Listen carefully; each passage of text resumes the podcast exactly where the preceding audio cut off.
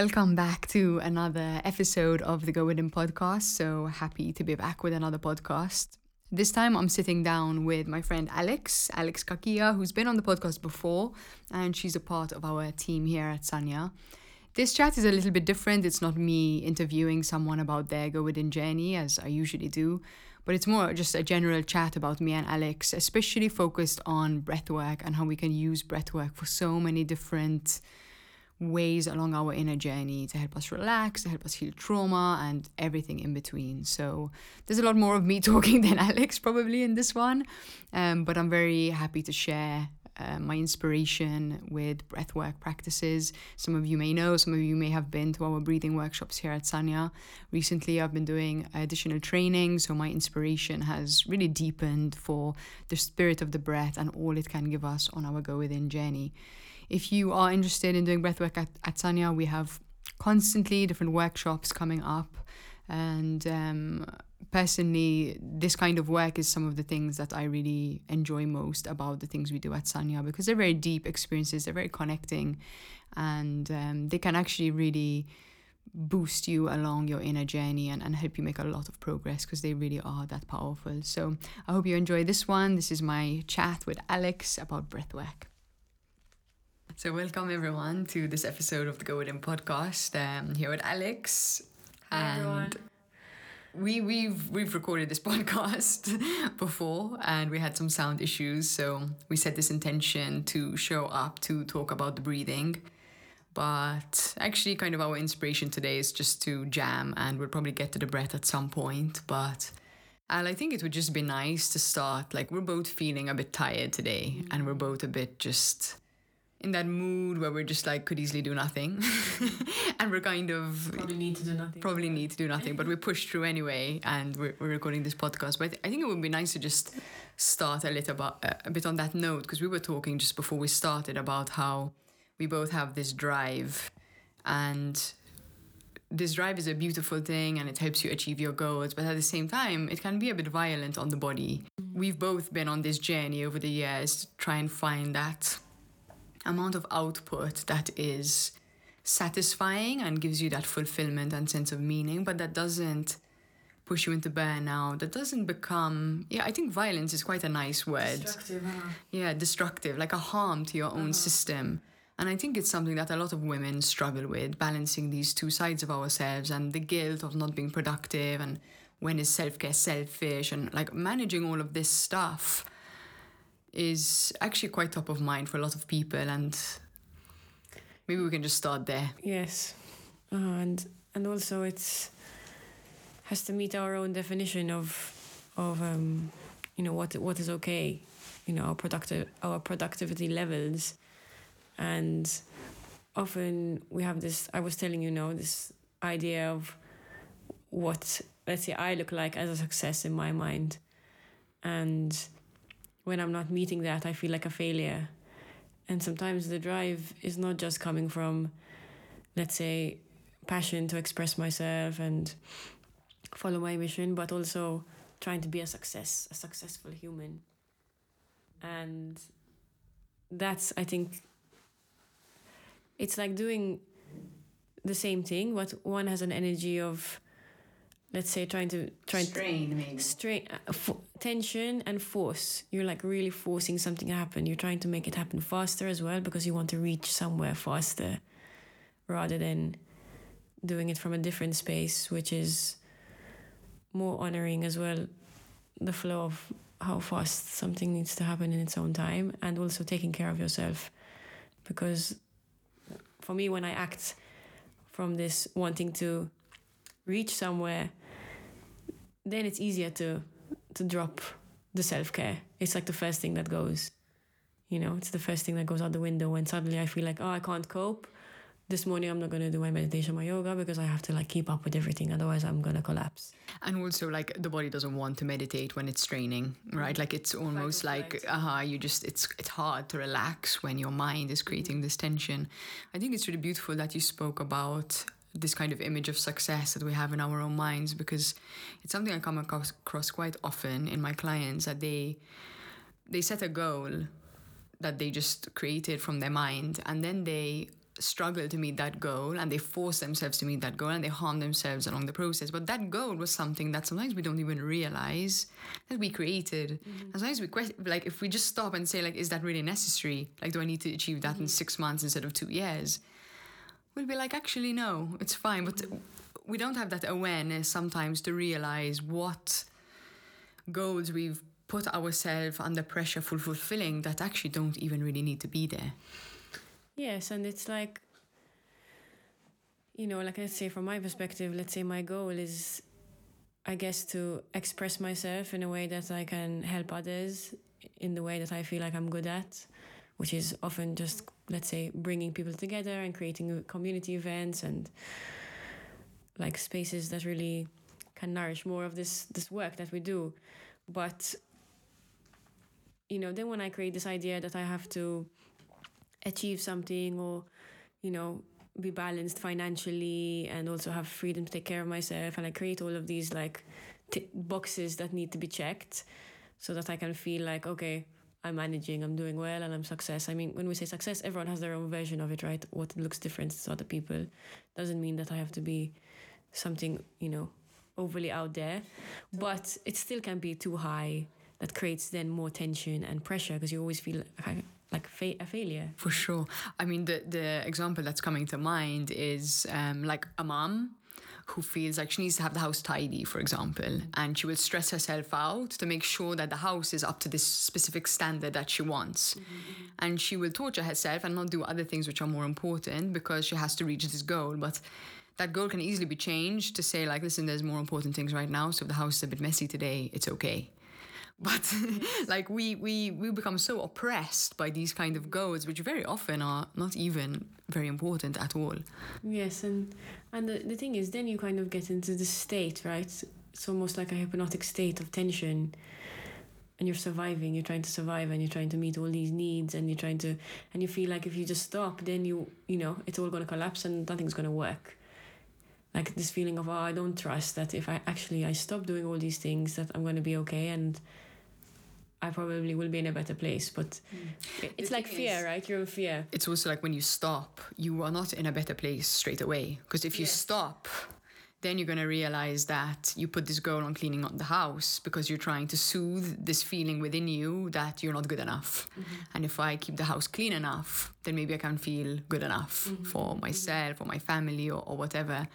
And yes, sometimes if we let go of the doing, we will come face to face with that emotion and we're not always well equipped to do that and to just sit in those uncomfortable things. And i guess this might be a nice place to transition to the breath right? Because the breath is such a useful tool to just help us breathe through these feelings. Like mm it's kind of hard to just sit with them without moving them, right? Like this is why like breathing, body movement, things like massage, even just like dance or whatever it would be, kind of helps you move through that energy instead of just sitting with it and feeling stagnant. Um, and the breath is a really beautiful tool to do that as well. Like, oh, I just breathe into the feeling that I'm not good enough. I breathe it in, I accept it, and then I breathe it out, I let it go. Mm-hmm. And then suddenly I realize that that feeling was a total illusion and actually I don't need to reach this goal that I thought I needed to reach to soothe that emotion. Actually I can just sit with it and work through it. Yeah. Yes, and and I think the craziest thing for me is that I put a lot of intention to feeling my emotions and really trying to not suppress things. But I still, you know, after let's say I can go on a bit of a I, I call it a train. I get onto this train and things start moving faster and I start doing more things. And then the more things I do, the less space I have to feel. And then the more things I need to do to like hide that pain that I'm not feeling. And it's so unconscious, you know, and I think I'm really aware and I really know, you know, I'm really like making sure I'm not suppressing anything. And then at some point, normally after about three months, I kind of hit hit a breaking point, and I realize I'm really so far away from myself, and I'm so stuck in in feeling overstimulated and just like oh I have to do that and I have to do that I have to call that person and do that and that. And if day I wake up and I'm like in this kind of if I don't do all these things then everything's to collapse and it's a complete illusion you know and you get so caught into it. And then when you stop and you do something like the breath you know these practices you realize like you're just fooling yourself. You're fooling yourself, you know, and you know it. You know when when all the emotions starts to arise, you're like, of course. So I was doing. There, there they are. Uh, I had this thing about where I realized I always want to do more because I feel impatient, and um, at the time there was my partner and he went to get my jacket, and I was like, suddenly all this stuff came up about my family and some discomfort about like some tension in my family. And it was really painful and really uncomfortable and it started coming up a lot for me. And suddenly i was like how long is it taking? It's taking really long. Like i'm cold and we wanted to go see sunset and it's taking really long. And then i'm like but we're not in a hurry. Why am i suddenly really impatient? Because it hasn't come back quick enough with my jacket. And then i realized that the impatience was this program that came up for me to distract me from the, that discomfort that was arising. And it was so clear to me. I was like whoa i just became impatient out of nowhere of something that wasn't i wasn't that cold. And we weren't in a rush to go anywhere. But the mind was like where is he? Where is he? Oh i'm getting frustrated because i'm impatient but really i was just escaping it you know? And then i realized that this pattern has been going on for a long time you know This is why I love the book, The Untethered Soul. I don't know if you've read it, but you know, I, your book Thanks. i was reading it this week again it's so good. It's that kind of book which you just read again and again to remind yourself. That that um, paragraph really stuck in my mind where he's getting out of the car and he has to walk between the car and the house, and it's very cold in the snow. And as he's walking, his brain starts going like, "Oh, it's really cold. Oh, but you'll soon be there." Like, "Oh, you should have got another coat." And his brain starts sort of translating. Basically, you're cold right? And you can either just be like, oh, I'm cold and just feel the coldness, or you can let your mind kind of digest and kind of make sense and and I don't even know what the word I'm looking for is, but like narrate this commentary that kind of gets you through it in a way. But then you're in your mind as opposed to being in your body. And then we get stuck there because the mind is trying to make sense of all of these experiences because just that pure sensation of feeling the cold is intolerable. So better like shove it up to the mind and stay thinking about it. Mm-hmm. That's just a simple thing of I'm feeling cold, let alone if you feel like you let someone down or you feel like you disappointed yourself or you feel like you're not getting the love that you need in a relationship or whatever right? Things that are a lot that cut a lot deeper than oh it's cold right? Like if your mind is going to make that much noise just about it's cold let alone when something is a bit let alone the journeys it's going to take you on just to es- escape from the space stuff. And yeah the breath i like to say like you can't hide you can't hide from the breath Mm. and in fact, in these kind of situations where things are emotionally tough, we shallow breathe. We don't breathe deeply into the body. And I was really surprised to find out on this breath course that I'm doing that seven out of 10 people are chronically hyperventilating, where basically we're breathing so shallow that we're breathing too fast. Mm. And when we breathe too fast, we end up in a state of low carbon dioxide in the body. And what that means is that oxygen, first of all, we're not getting enough even volume of oxygen into the lungs. But then also, your mic's falling down again. slipping down sounds like i'm slipping down my body sorry So, yeah, like um, when we don't have enough carbon dioxide, there, there isn't a good enough exchange between the oxygen and the carbon dioxide. So, low carbon dioxide means the body is not as efficient as absorbing oxygen. And this, there's a lot of science basically behind why shallow breathing affects us on so many different levels. but then how does it affect you the low carbon dioxide just you don't function as well Well, oxygen is like fuel for our cells, right? Like uh, all of our cells and all of our major organs need oxygen. And if there isn't enough carbon dioxide, then that exchange between oxygen and carbon dioxide to get the oxygen in the blood is not going to be as, as efficient. So you're not going to get enough oxygen into the bloodstream. Um, or into the into the cells of your body, and that that creates a lot of different issues, right? Um, but there, there, it's it's so deep the science of it. I'm not an expert of, on this, so um, I can point people in resources for this. But even things like um, the variability of your heart rate, um, the function of your immune system, the pH of your blood, these are all regulated by levels of oxygen and carbon dioxide in the body. Um, but what was what was interesting for me is just this fact that like we're breathing too shallow and too fast. So that means we're not getting enough oxygen into into the cells of the body. So And probably it's it's uh, like correlated with our nervous system. Right? it's a chronic stressor for the nervous system, right? Um, so actually, this is a sign to your body that you're in a state of stress. so this the nervous system can affect the, the breath, right? In the same way. yes they're totally interconnected um, but the nervous system the main issue is when we're stuck in these chronic straight states of stress and this kind of breathing pattern is just a sign that you're in a chronic state of stress which means because you're not breathing deep enough when we breathe deeply automatically like when we're stressed we don't breathe when we're when we're relaxed we just go that's actually one of the body's natural breathing patterns.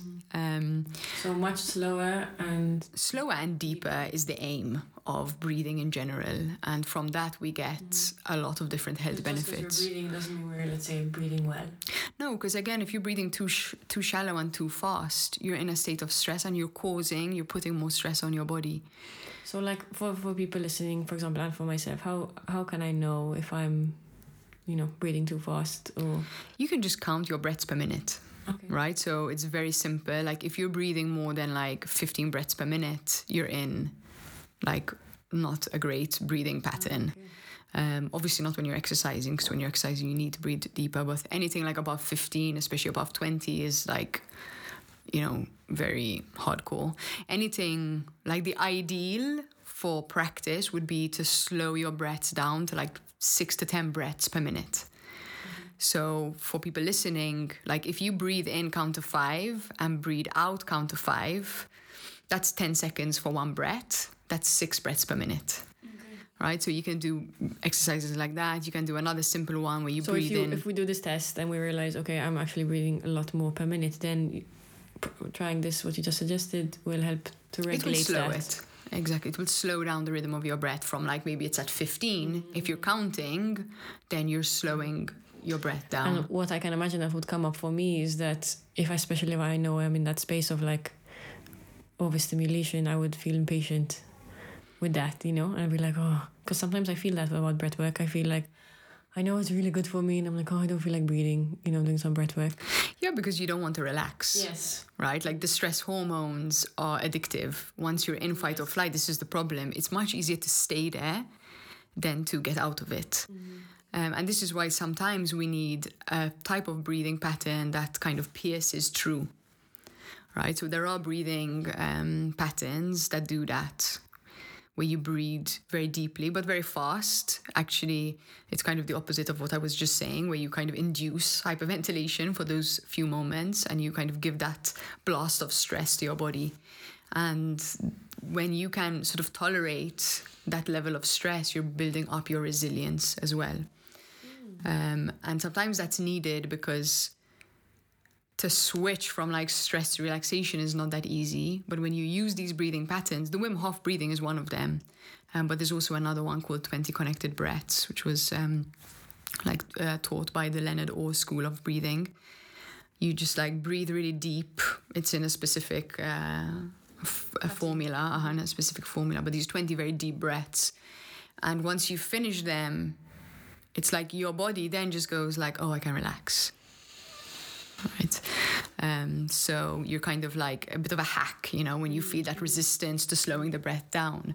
Um, this morning I was in court and was feeling quite stressed, and I tried to slow my breath down. But I couldn't because I had so much stress in my body. And actually, what I needed to do was like release that tension. Mm-hmm. And you can't always release that tension through slowing the breath down because when you're in a hyped up state, you actually need to release carbon dioxide. Mm-hmm. So, in that kind of situation, if I tried to slow my breath down, I would be physiologically, my body would not be ready to take that step. And even mentally, I would feel like you were just saying, like, oh, I don't feel like I don't feel like I'm, I'm too I'm too much in a stress state to go into like a, a meditation, right? Mm-hmm. But with this kind of breathing, where you just you don't you're not even giving your body time to decide if it wants to relax or not, and you're just giving it this like real mm-hmm. um, increase in the intensity of the breath. And then after 20 breaths, then you'd be able to slow your breath down. Mm-hmm. It's the exact same principle behind things like ice baths, where you're inducing stress to bring resilience into your nervous system. So they're, they're kind of two different schools, right? You have the one where you're actually relaxing the nervous system, slowing the breath down, teaching yourself how to be able to relax as a baseline. Mm-hmm. But then when you're in a situation where you're like wanting to break through into a sort of different state, then you actually want something that is a healthy stressor on the body to reset the system. Okay. But ironically, then you end up do getting relaxed Yes. after, Yes, because again, like you're um, even with the ice baths and these sort of things. Then it's really relaxing yes, after and after that process. exactly because it's like the ice bath, right? Like you go in and it's stressful, but then you relax into it, and then the next time you go in, your body is already kind of gotten used to being able to relax at that amount of stress. Mm-hmm. So it's the same in our daily life, right? Like I could get a text saying I have an unpaid bill, and that would be like, you know, and, and really stress me out. Mm-hmm. Whereas when I have more resilience in my system, I would read that same text message and be like, okay, I can handle it. Mm-hmm. Right? It's exactly the same thing. Like when we train our body on a physiological level to be resilient to stress, automatically that translates into mental and emotional resilience. Yeah, and also resilient with in the face of fears that arise. Definitely. It's also very interesting because a lot of breathing practices use the breath hold, where we hold our breath. And when we hold our breath, we're actually increasing carbon dioxide in the body. And in fact, it's now quite a trend, especially in sports performance, to train your CO2 level, uh, CO2 tolerance levels. So people need to, if we did a test now, right, we could test how long you would hold your breath.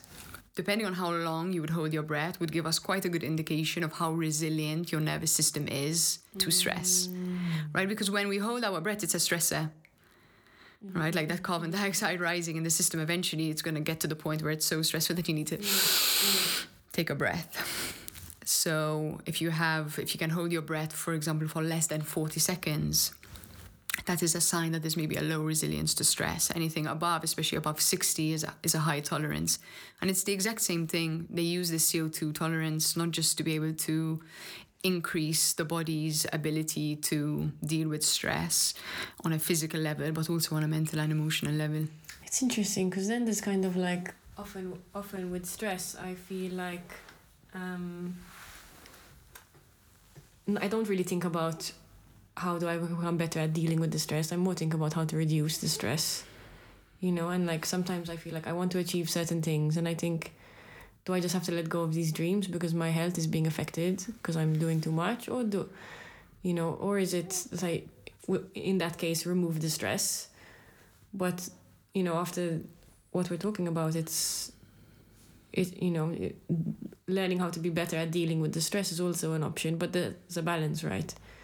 Because then it's like i'm going to increase my resilience so i can just deal with more stress and create you know because there's a reason also why you're I think also it's it's the way we phrase the things in our life, right? Like it's you're gonna laugh, but what's coming to my mind is that um, statue of Jesus on the Ta' Pinu, on the hill opposite Ta' Pinu.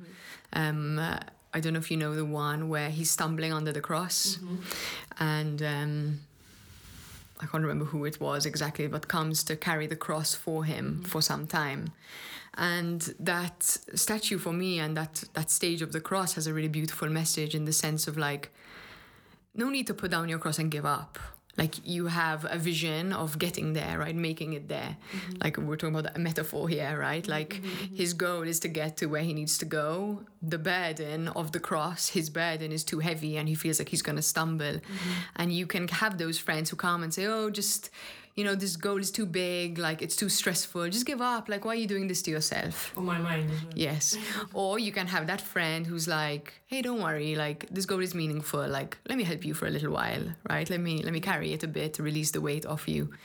And uh, I really love this metaphor. I think it's really beautiful because some goals are worth pursuing, right? Like there are things that if we achieve are going to fulfill us on a very deep level and that comes along with stress there are other stresses which we create for no reason, which don't have a meaningful goal at the end of it. It's just mm-hmm. like stressing ourselves about what other people think or, you know, things in our mind that are not necessarily meaningful. So I think we need to also pass out what are the different stresses in our life and what value they're bringing to our life. I mean, if I look at something like Sanya, Sanya really stressed me out when I started it. In the first three years, I got super burnt out. I was really like the burden of the cross of Sanya was heavy. It was weighing heavily on me.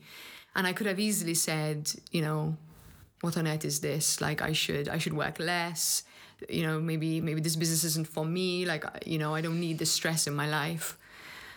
But actually just building up my resilience to be able to tolerate that amount of stress and to reframe also the stress in my mind and obviously there were a lot of different things I did to get through that that phase. Now I look back and I'm like wow like that stress was so worth it.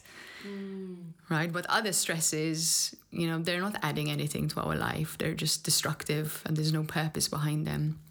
So I think it is good to build our resilience to stress because there are a lot of worthy things that mm that are worth being stressful, I guess. Yes. Uh, I mean, it's interesting. Um, I'm just pondering about what you're saying. Like Michael Michael Sin- Singer Singer, mm-hmm. the who who wrote that book. He mentioned um, his other book, The Surrender Experiment. I was so amazed to hear about it. You know how he went from like, you know, I don't know, meditating i don't know i think like six hours a day. And then then by the end of it uh, having this what was it like software, bi- company, software billion, billion dollar company and managing i don't know thousands of employees and sort of still living in his forest um, and maintaining still a lot of peace you know? Like when i read that book i was like wow it's possible you know? Not that i want to have that that life exactly but like I was like, oh, okay, so you can have a lot of responsibility and take care of a lot of things and still maintain a lot of peace and self care. And like reading that book allowed me to open, let's say, my mind to the possibilities because then if you so, sort of, let's say, fail and you keep getting into like burnout, which I often do. And I know sometimes you do as well. No. sometimes. Um, uh, you kind of start to lose a bit of like confidence in yourself, you know, and you started like it's not possible, and then you create this belief, right, that oh, it's not possible to do all these things I really want to do without getting burnt out because I keep getting burnt out, so that must be why. So it means I must stop all, all my goals and stop all the things I want to achieve because I'm hurting myself. So when I read this book and I thought, okay, like, you know, I'm just have to figure that out. Yeah, I think uh, like uh, it was interesting for me because that book really super inspired me. The Surrender Experiment is a must read to anyone who's listening. It's such a beautiful book. And I read that and then obviously I, I actually had a life experience that was very similar. I ended up, you know, going from like mm-hmm. working for myself, just having Sanya, doing lots of meditation just over having Sanya. over over COVID. Like I spent a lot of time meditating with my clients. I was in a very zen out place. And when I started working with Shireburn, with my dad's software company, my schedule, my life, the amount of time, the amount of responsibility that I had really shifted. And it was really interesting for me. Like a lot of people ask me, how do you manage your time? Because I have so much to do. And for me, I see it more as a thing of like, how do I manage my nervous system? Mm. Like if I can keep my nervous system in a stable place and stop it getting into fight or flight, then I can actually do quite a lot. But as soon as my nervous system gets stuck in fight or flight, then I become drained very easily. I get very unproductive and, and you sort of kind of go into these downward spirals. And this is why I think breathing is so powerful because of all the techniques that I've used over the years to manage the nervous system, it's by far the most accessible because it's the easiest to get started in. The, by far the most powerful as well. I mean, I would include meditation in with breathing, but very often it's a lot easier to breathe than to meditate, and the breathing leads you into a meditative state. In fact, mm-hmm. pranayama is a core of meditation philosophy. Um, so I think it's something that we all really need to learn how to do because some of these practices actually can affect you instantly. I've um, been really using the 20 connected breaths of Leonard Orr, and whenever I see my nervous system going into fight or flight, I just take these 20 really vigorous breaths um, and then just let my body relax. And it's really amazing how much you can regulate yourself. And it also gives you this awareness of when you just need to stop, right? Like you can tell your body is in that fight or flight state. Like fight or flight feels good till it doesn't. And when you're on that edge where it's going from, like, I just had a coffee and I'm feeling really buzzed and I'm productive and I'm getting loads of stuff done and I'm writing this and it's feeling good. And then suddenly you're like, oh, I'm jittery. Uh, and oh, like now suddenly my concentration is like jumping from thing to thing. And now I'm like feeling like I just, you know, took cocaine or something, right? Like that overstimulated, horrible feeling like that when you notice it and you get that sensitivity to be able to tell when your body is telling you hey i'm out of balance it's actually really beautiful to be able to have the wisdom and the grace to say okay now's the time to to stop and no matter how important what i'm doing is i need to stop and just give a bit of love to my body bring back that sense of calm Gives you a reset, like yeah, because again, I'm gonna need to be stressed maybe tomorrow to get something done and to have that like high focus state. Like uh, stress is not necessarily a bad thing. Um, in fact, not many people know that cortisone and um, adrenaline are actually anti-inflammatory till they're not. Right, so like short term, short term in the body, they're actually anti-inflammatory. They actually upregulate your immune system. so I sports is, is good. Yeah, and uh, that that's why like we enjoy being in that sort of awake and focused states. Why we drink caffeine because we we want to get into that like stress state where you're just stressed enough. Right? Maybe stress is not even the word, but like hyper focused. Yeah, you're activated, but you're calm. But in order to be able to sustain that kind of state regularly, you have to get out of it and rest and let your body replenish so that when it goes back into stress, it feels like a relaxed, hyper aware state as opposed to a bu- bad buzz, maybe is the best way to talk about it. So, Overstimulated and exactly. tense. Yeah. Um, so it's really about knowing when to engage the nervous system and get that healthy stress and knowing how to switch off. Mm-hmm. And switching off is a lot harder than switching on. And most of us, that's where our problem lies. And that's why we talk about that more than how to get stressed, because I think we all know, mm-hmm. right? Like just take a double shot of espresso and you'll feel, you know, mm-hmm. buzzed up, like ready to, to focus or whatever. But how do we sleep at night? Like, how do we get into bed at night and not maintain that hyper vigilant mental state so that we're replaying everything that went on our day and we're worrying about what's going to happen tomorrow? Like, how do we flip that and let the body go?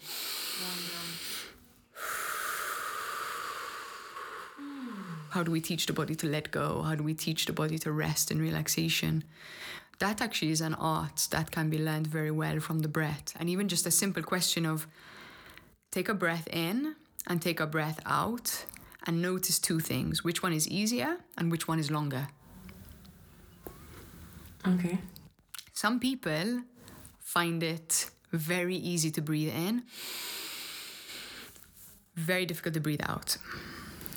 And what that can tell us is they're very good at collecting feelings, experiences, and so on. They're not very good at letting go. Mm. So these kind of people usually have like a lot of fears, a lot of anxiety because it's difficult for them to let go and trust or let go of control or let go of possessions.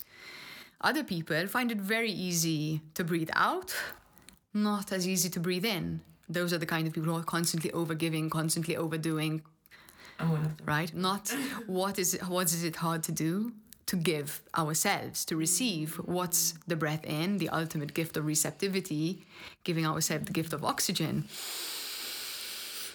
We do, we're not good at doing that. We're good at giving All the other benefits as well. That you're Yeah. not you're holding back. Yeah, um, definitely. But even that, right? Like that is the most primal gift that we can give ourselves is oxygen. Yes. Like we can't stop giving ourselves oxygen for more than a few minutes.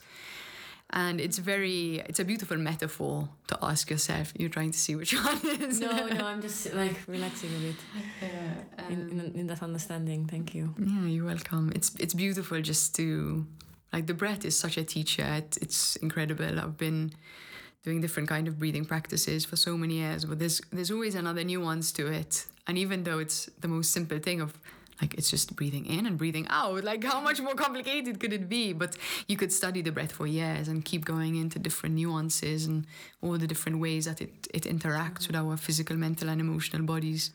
And the thing is, I can guess, I guess it can get a bit confusing, right? Because there's so many different types of breathwork out there, and now more and more it's gaining popularity, and I'm sure there are a lot of people out there a bit confused about, um, you know, the different types of breathwork. I don't know if you want to talk about that a bit because Yeah, I think it's it's very good to to discuss. invest in me Yeah. So I've tried I- them all, but I also uh, don't really know. I mean, not always know which would be the best at which time, you know. Or I guess for people who never tried anything, then Mm-hmm. you know. Yeah, I think um, if we classify the breathing exercises in these two broad categories of like resting and calming the nervous system and then a kind of micro stress, and there are obviously a lot in between and a lot that kind of intermix with them. The relaxation ones are ones to do on a daily basis, right? Because we need to relax and we need to de stress.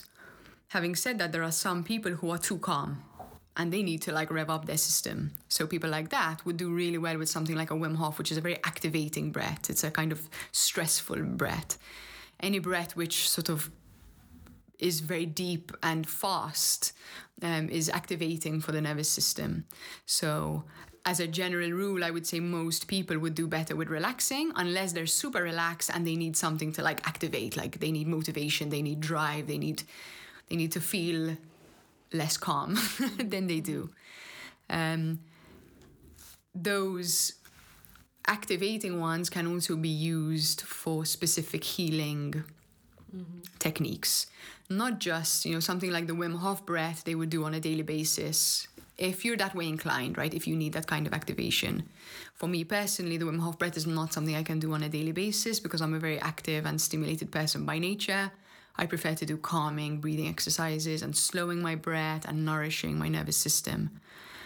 But from time to time, if I'm feeling like an emotional pileup or if I'm feeling like a lack of clarity and I want to break through and really get more clarity on what I'm feeling and experiencing, then the activating breaths are very good for releasing trauma mm-hmm. and, and breaking through into a higher level of consciousness. There is a certain magic and either science hasn't quite caught, caught up with you know the explanation of this or maybe i have not got enough knowledge about this. But with something like the wim hof breathing or something like a holotropic breathing with the very vigorous or even a rebirthing technique there is something that happens there with the level of consciousness is elevated. Mm-hmm. Now some breathers say that it's due to the hyperventilation. Other people say it's not. It doesn't really matter the mm-hmm. fact is like this very vigorous breathing triggers something in the mind and it does help you get clarity. Mm-hmm. It's kind of like going into a trip into your own psyche. And from time to time that's needed right? Like it's it's all good to you know make incremental changes and like lower our breathing and nourish our body but sometimes you just need a bit of oomph in your practice it's going to help you break through a plateau that you're at so those kind of vigorous breathings, um, we do the holotropic style. Well, it's it's a kind of mix of different styles I've learned over the years, but you could say it's the closest to that. It's a very intensive, very vigorous, but most of the time people come out of that saying that it's a life changing experience, that they had realizations about their life or about people that completely shifts their understanding of their purpose, why they feel the pains that they feel, why they have the loves that they do you know, and these are very significant um, experiences. I read recently this this sentence which really stuck in my mind, which said, "Altered states creates altered traits."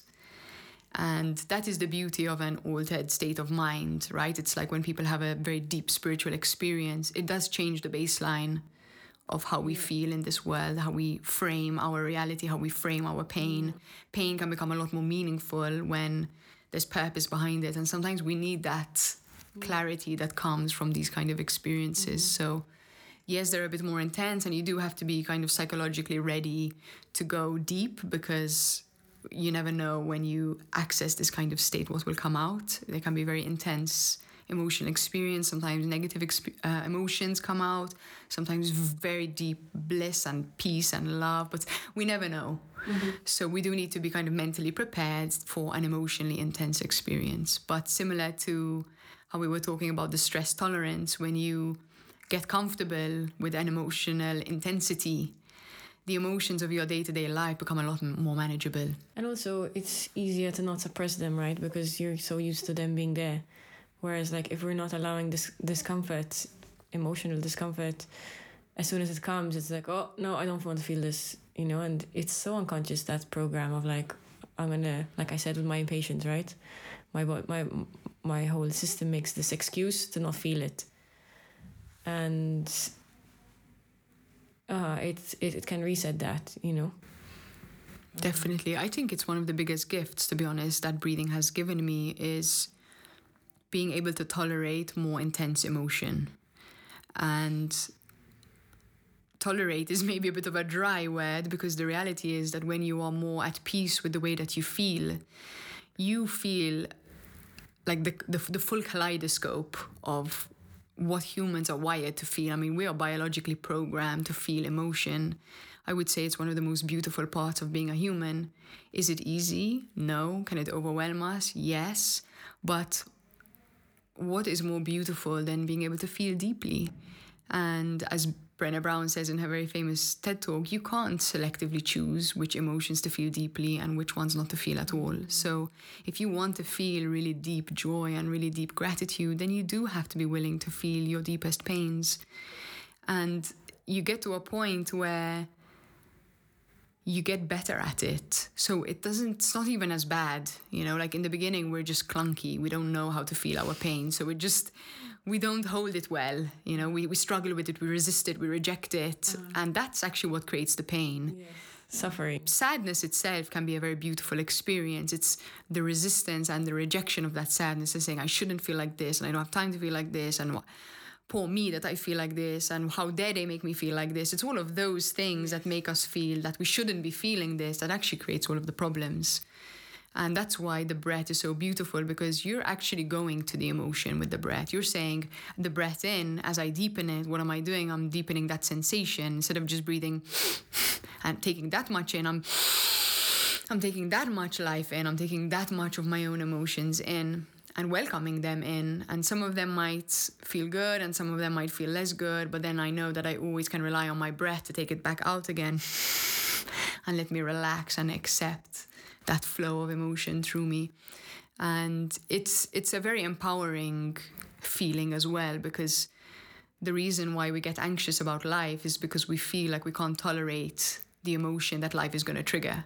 Why do we feel tense when we go into a crowded room and we feel like we're going to be socially awkward? Why? Because we don't like we know that we don't tolerate well that feeling of standing out in the crowd. We don't we don't tolerate well that feeling of being socially isolated, of being judged or being looked at. Whereas the more we rest into that and we're like, oh, I can be okay with that, then we can walk into that room without all of this pressure of like, oh, I'm gonna have to feel this emotion that I'm not comfortable feeling. Mm-hmm.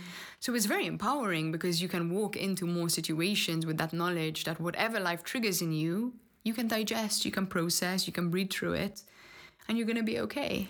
Yes, and also not being afraid of your own, own emotions, right? Because I hear this a lot from people that, oh no, I don't like feeling my emotions, you know, because it's it's scary because we're not used to it, right? And then the more you get used to it, it's like, oh you know it's more like for me it's crossing that line of like then once once I start crying it, it almost feels great you know? And it's more like getting to that point of allowing the the pop the release you know? Yeah and also not not having to get to the point where it has to be a pop you know but where you can just process your emotions in real time, you know. So you're not even letting it build up, build to, the up point to the point it, where it has to be this dramatic release, but you're just like, yes. you know, yes. um, letting it roll out in whatever way is appropriate to you. And I think, honestly, I can say that from my experiences so far with meditation, this is one of the most important things to any spiritual practice is being able to feel And in fact, I always say that for me, it's beautiful that in the yoga tradition, teachers of meditation, when they reach a level of mastery, they are given the title rasa. So teachers, uh, rasa means one who feels, one who teaches from feeling. Acharya means teacher. So these kind of teachers, they have this rasa, acharya, and then the name. Mm-hmm.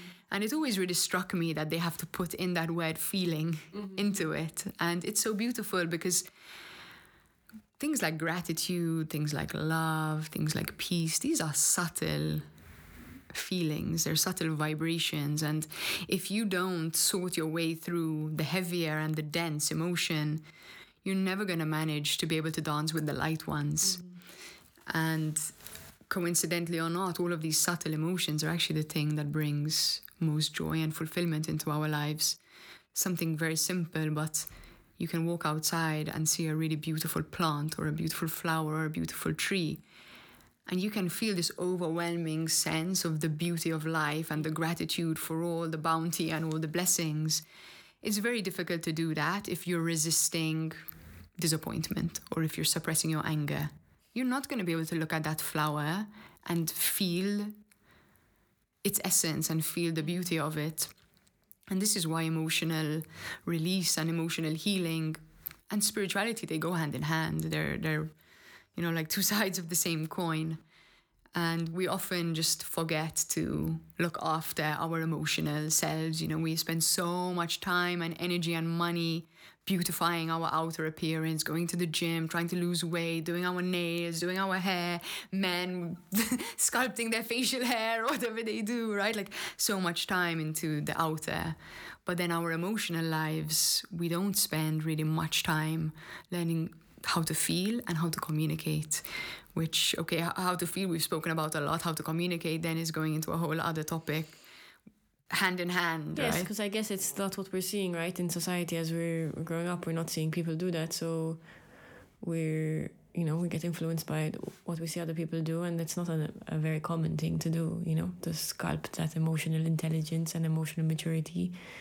It's um, not even something we learn in schools. you know.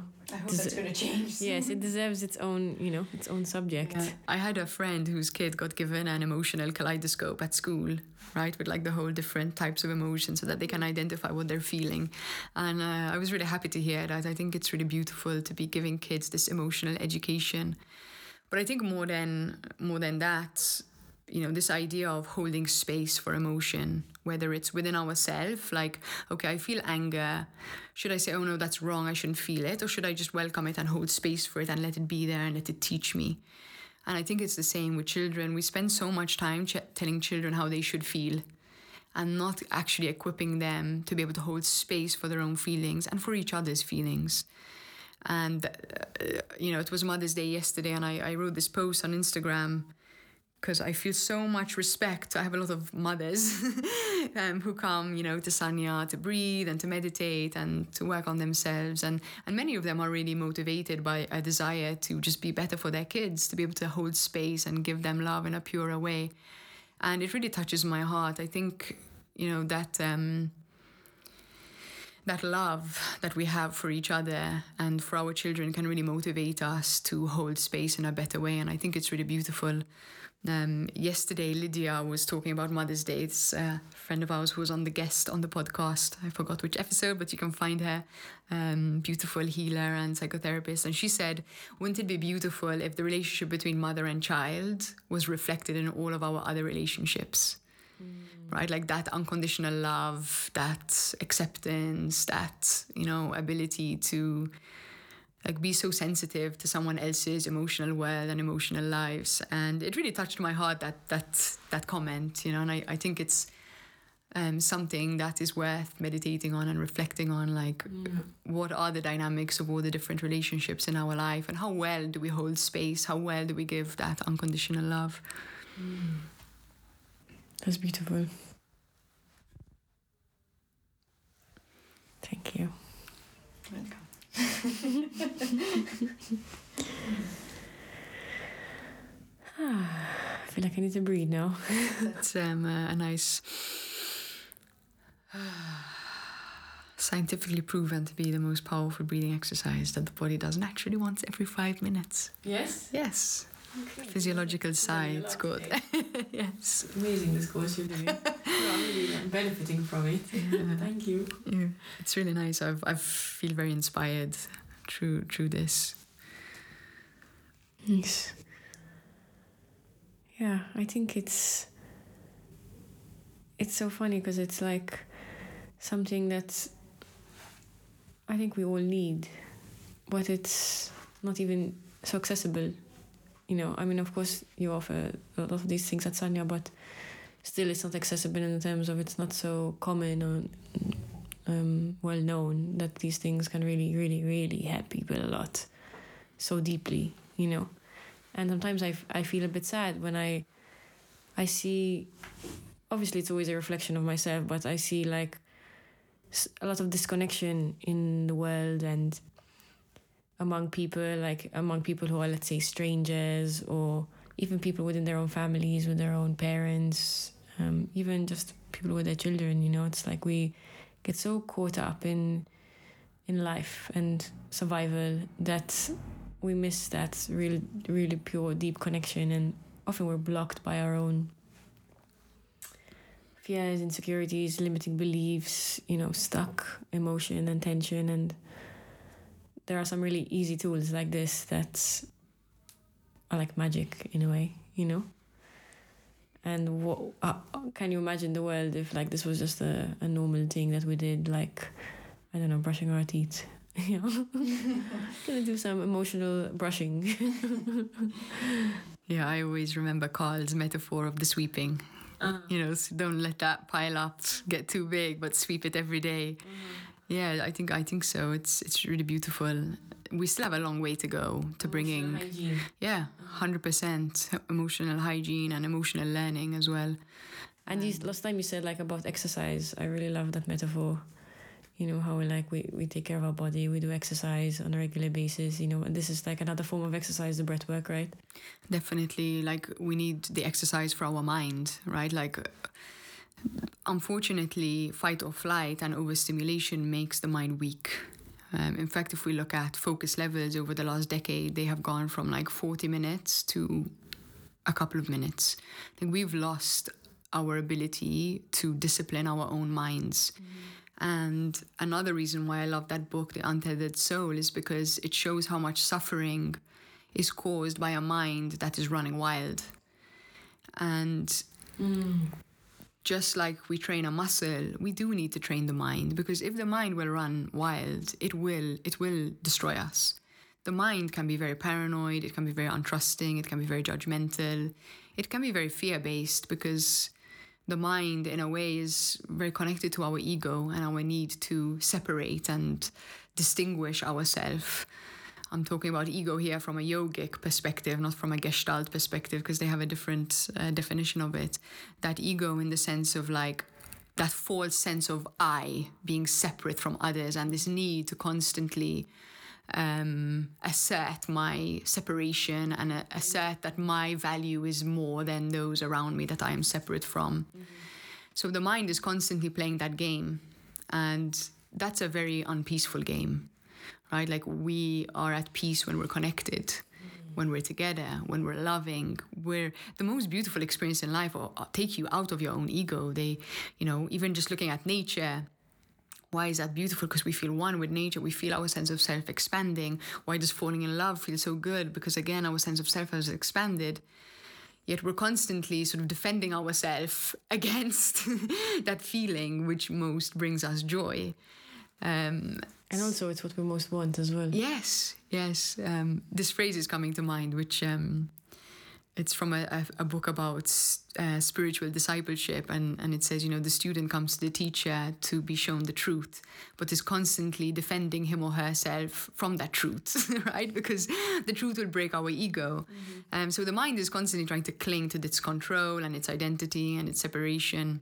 So it's very neurotic and its thoughts are not very helpful. And you know the breathing and meditation and many of these other holistic practices they teach you how to train your mind just like you would train the body breathing, meditating, they actually bring discipline to the mind. They they teach the mind how to focus on the present moment, whether it's the feeling of the breath, whether it's the object of concentration in your meditation. They still the mind and stop it running wild, which is quite hard and, and people know this. You know, most people come to learn meditation and say, I can't do it, I'm so restless, my mind's all over the place. Yes, it is. That's fine. But let's try and just bring it to a little bit of stillness because in that stillness, we're in that connection. Mm-hmm. We're out of our ego in that stillness when the mind stops. And it's so satisfying. It feels so good. It feels so liberating and so peaceful and happy and joyful.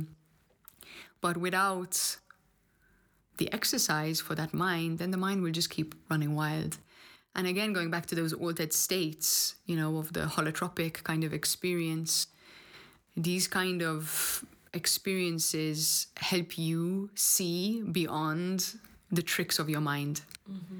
They it crumbles, you know, the arguments of your mind of why you don't like this person, for example. Right? So you can maybe have an experience of a particular person in your life hurting you and the mind likes to judge that person and feel sorry for yourself and it's created all of these stories justify. to justify and to keep on being able to say that i am better than that person or i am worse than that person or i am different to that person or you're right all of this narrative of separation Yet when you breathe and you go into this altered state, you see the illusion behind it. You see that that person was hurt themselves and you see why it happened. And this natural empathy.